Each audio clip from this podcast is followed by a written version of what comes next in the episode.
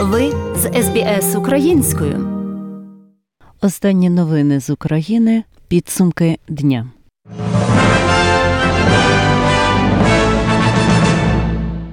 Завершився 65-й день української оборони російському повномасштабному вторгненню. Збройні сили України б'ють агресора на всіх напрямках, де є спроби наступу. Жорстка ситуація на Харківщині, але в українських військових є важливі тактичні успіхи. Про це сказав у своєму зверненні президент України Володимир Зеленський. Він також торкнувся економічних проблем, спричинених війною, зокрема через те, що російські ракети знищили мережу нафтобаз в Україні. Українці потерпають від тотального дефіциту пального. Росія також заблокувала наші порти, і тому миттєвих рішень для заповнення дефіциту немає. Але урядовці обіцяють, що протягом тижня, максимум двох, буде забезпечена така системне постачання пального в Україну, така система, яка зможе не допускати дефіциту. Сказав Володимир Зеленський у своєму зверненні. Повний виклад звернення наприкінці матеріалу.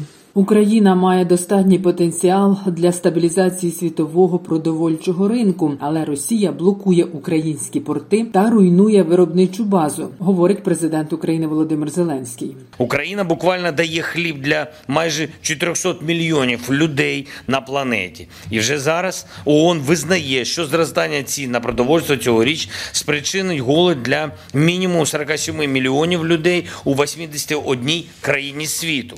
Ми маємо всі товари, які ми можемо постачати з наших портів в Одесі, Миколаєві, Херсонській і Запорізькій областях, але частиною агресивної політики Росії, війни Росії проти нашої держави є саме блокада наших українських портів, а також свідомі для російської армії руйнації нашої виробничої бази, їх кроки в цьому напрямку, і, зокрема, руйнування нашої аграрної бази. Тому припинення цієї війни Росії проти України і повернення миру є обов'язковим, щоб не допустити продовольчу кризу і врятувати десятки країн від голоду та політичного хаосу. Про це Володимир Зеленський заявив напередодні під час зустрічі з генеральним секретарем ООН Антоніо Гутершем. Нагадаю, саме під час перемовин президента та генерального секретаря ООН Росія атакувала Київ п'ятьма ракетами. Постраждало десятеро людей. А сьогодні з під завалів дістали тіло загиблої. Це журналістка Радіо Свобода Віра Гирич. Вона мешкала в будинку, у який влучила російська ракета.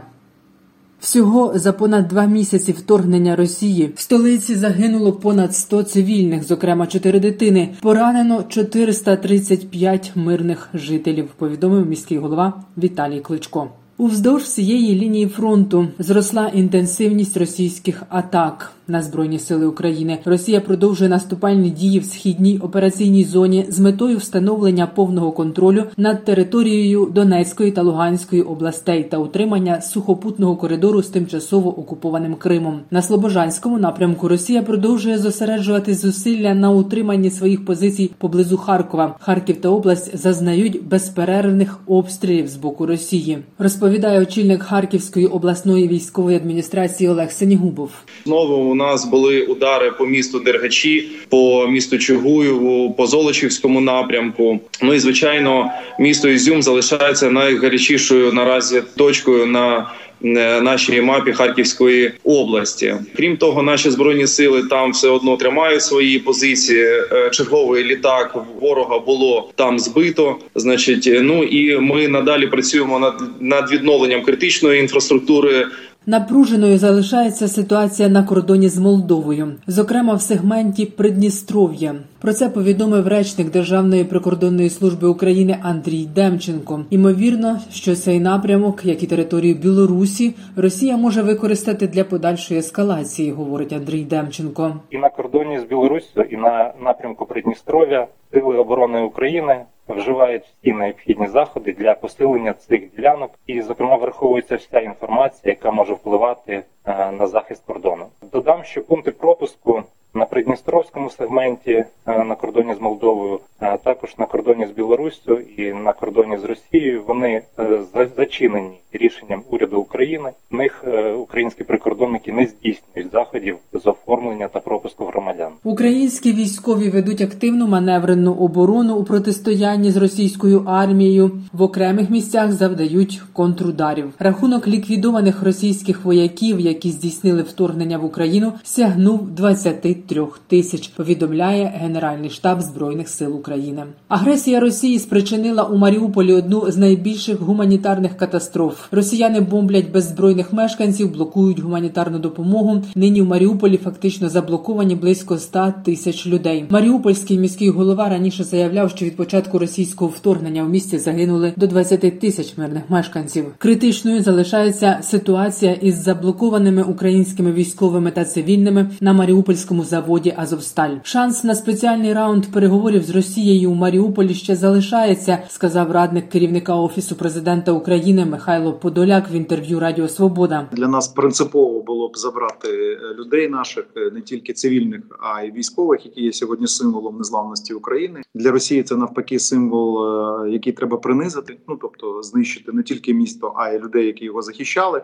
Ми не виключаємо, що в принципі ми можемо все ж таки домовитись, хоча б якесь перемиря, готова ООН долучитись до цієї комісійної процедури вивезення наших хлопців. У тих районах Маріуполя, які Росія повністю взяла під свій контроль, проводять перепис нерухомого майна українців. Наразі збирають інформацію про вцілілі квартири та їх власників. Про це повідомляє радник міського голови Маріуполя Петро Андрющенко. Раніше мешканці, яким вдалося вирватися з міста, повідомляли, що у вцілілі квартири маріупольців заселяються росіяни, безчинства та безправ'я, і в ще одному захопленому росіянами південному українському місті Мелітополі на Запоріжжі. Там викрадають людей на блокпостах і просто на вулицях, тому наразі пересуватися в регіоні небезпечно, розповідає міський голова Іван Федоров. Раніше викрадення було просто бізнесменів-активістів, і вони їх отримували в підвалах та в'язницях. Сьогодні вони перейшли до масового викрадення, викрадають всіх чоловіків призовного віку. Два тижні тому вони розпочали пропонувати їм вступати до збройних сил російської армії. А вже сьогодні викрадають на блокпостах і везуть в невідомому напрямку. На мою думку, що вони е, це хочуть використовувати як обмінний фонд е, з Україною, або дійсно, на жаль, як е, пушечне м'ясо для участі у операціях під час війни з Україною. В Україні спостерігається поступове зростання кількості людей, які повертаються до роботи. Зокрема, зросла кількість тих, хто працює в звичному режимі. Серед тих, хто мав роботу до війни, продовжують працювати майже 60%. У березні таких не набиралося й 50%. Про це свідчать дані опитування соціологічної групи рейтинг. За даними опитування, також зросла кількість тих, хто працює в звичному режимі з 23 до 32%. Працюють частково або віддалено 24%. 4% українців, а 3% українців почали працювати на новій роботі. Український гурт Калуш вирушив до Турина. В Італії артисти представлять Україну на міжнародному пісенному конкурсі Євробачення 2022. Перед від'їздом Калуш дали концерт у потерпілих від російської окупації передмістях Києва. А раніше здійснили євротурне для збору коштів українським збройним силам. Далі повний виклад звернення президента України Володимира Зеленського. Незламні народи найсміливішої країни. Завершується 65-й день нашої оборони. Ми б'ємо окупантів на всіх напрямках, де вони пробують наступати. Жорстка ситуація на Харківщині, але у наших військових, у наших розвідників є важливі тактичні успіхи. На Донбасі окупанти роблять усе, щоб знищити будь-яке життя на цій території. Постійні жорстокі бомбардування, постійні російські удари по інфраструктурі та житловим районам свідчать про те, що Росія хоче зробити цю територію безлюдною. Тому оборона нашої землі, захист наших людей це буквально боротьба за життя для Лисичанська, Сєвєродонецька, Попасної, Краматорська, Слов'янська, Мар'їнки та всіх інших міст і громад Донбасу, які російські війська хочуть перетворити на руїни. В цій війні вирішується абсолютно все.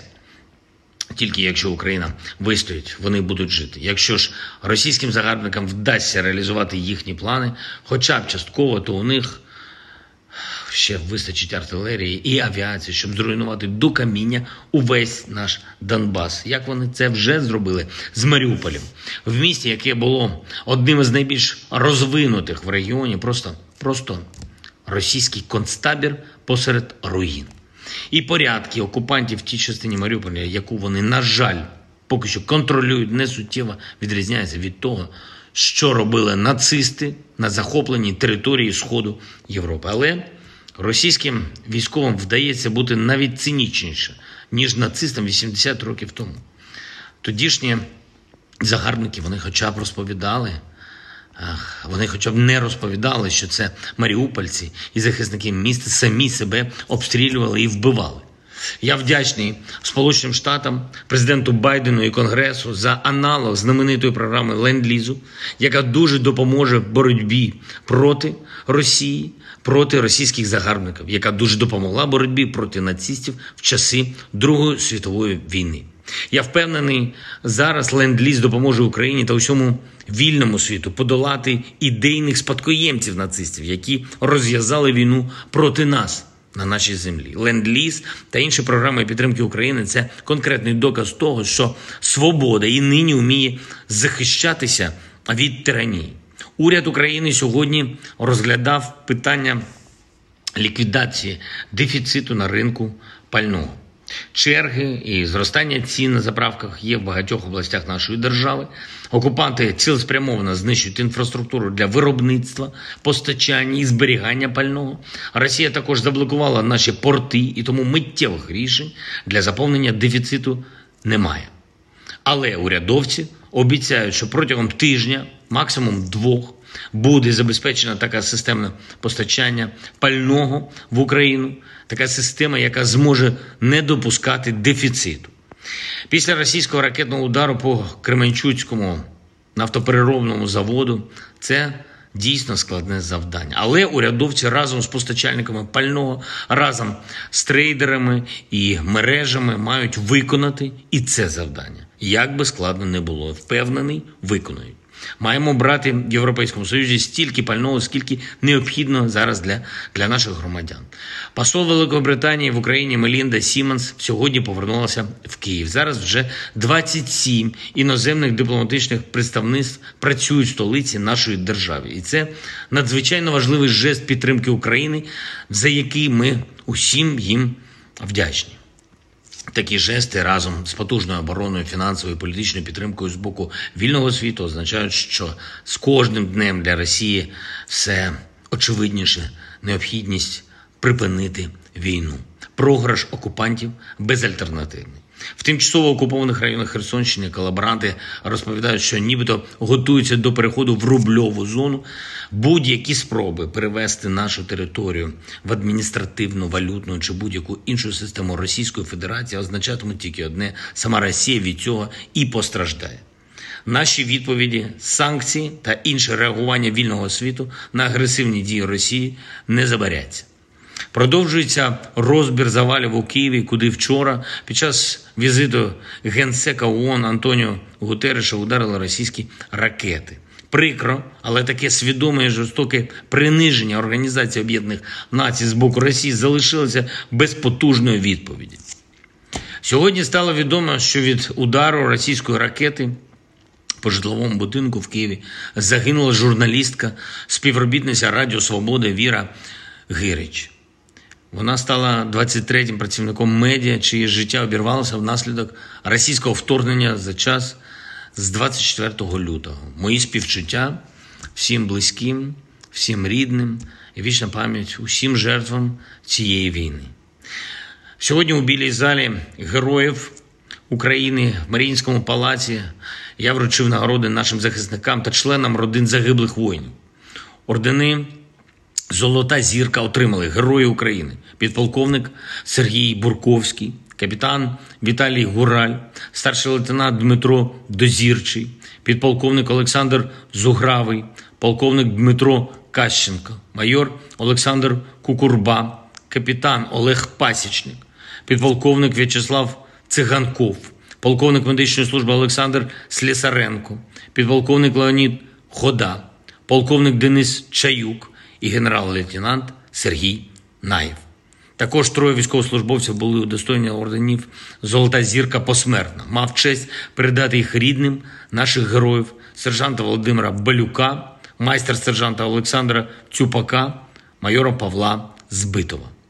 Саме завдяки нашим героям, завдяки усім, хто став на захист нашої держави, ми можемо жити, ми можемо бути зі своїми рідними у своєму домі. Слава усім нашим героям! Слава Україні! Хочете почути більше подібних історій? Слухайте в Apple Podcast, Google Podcast, Spotify або будь-якому іншому місці.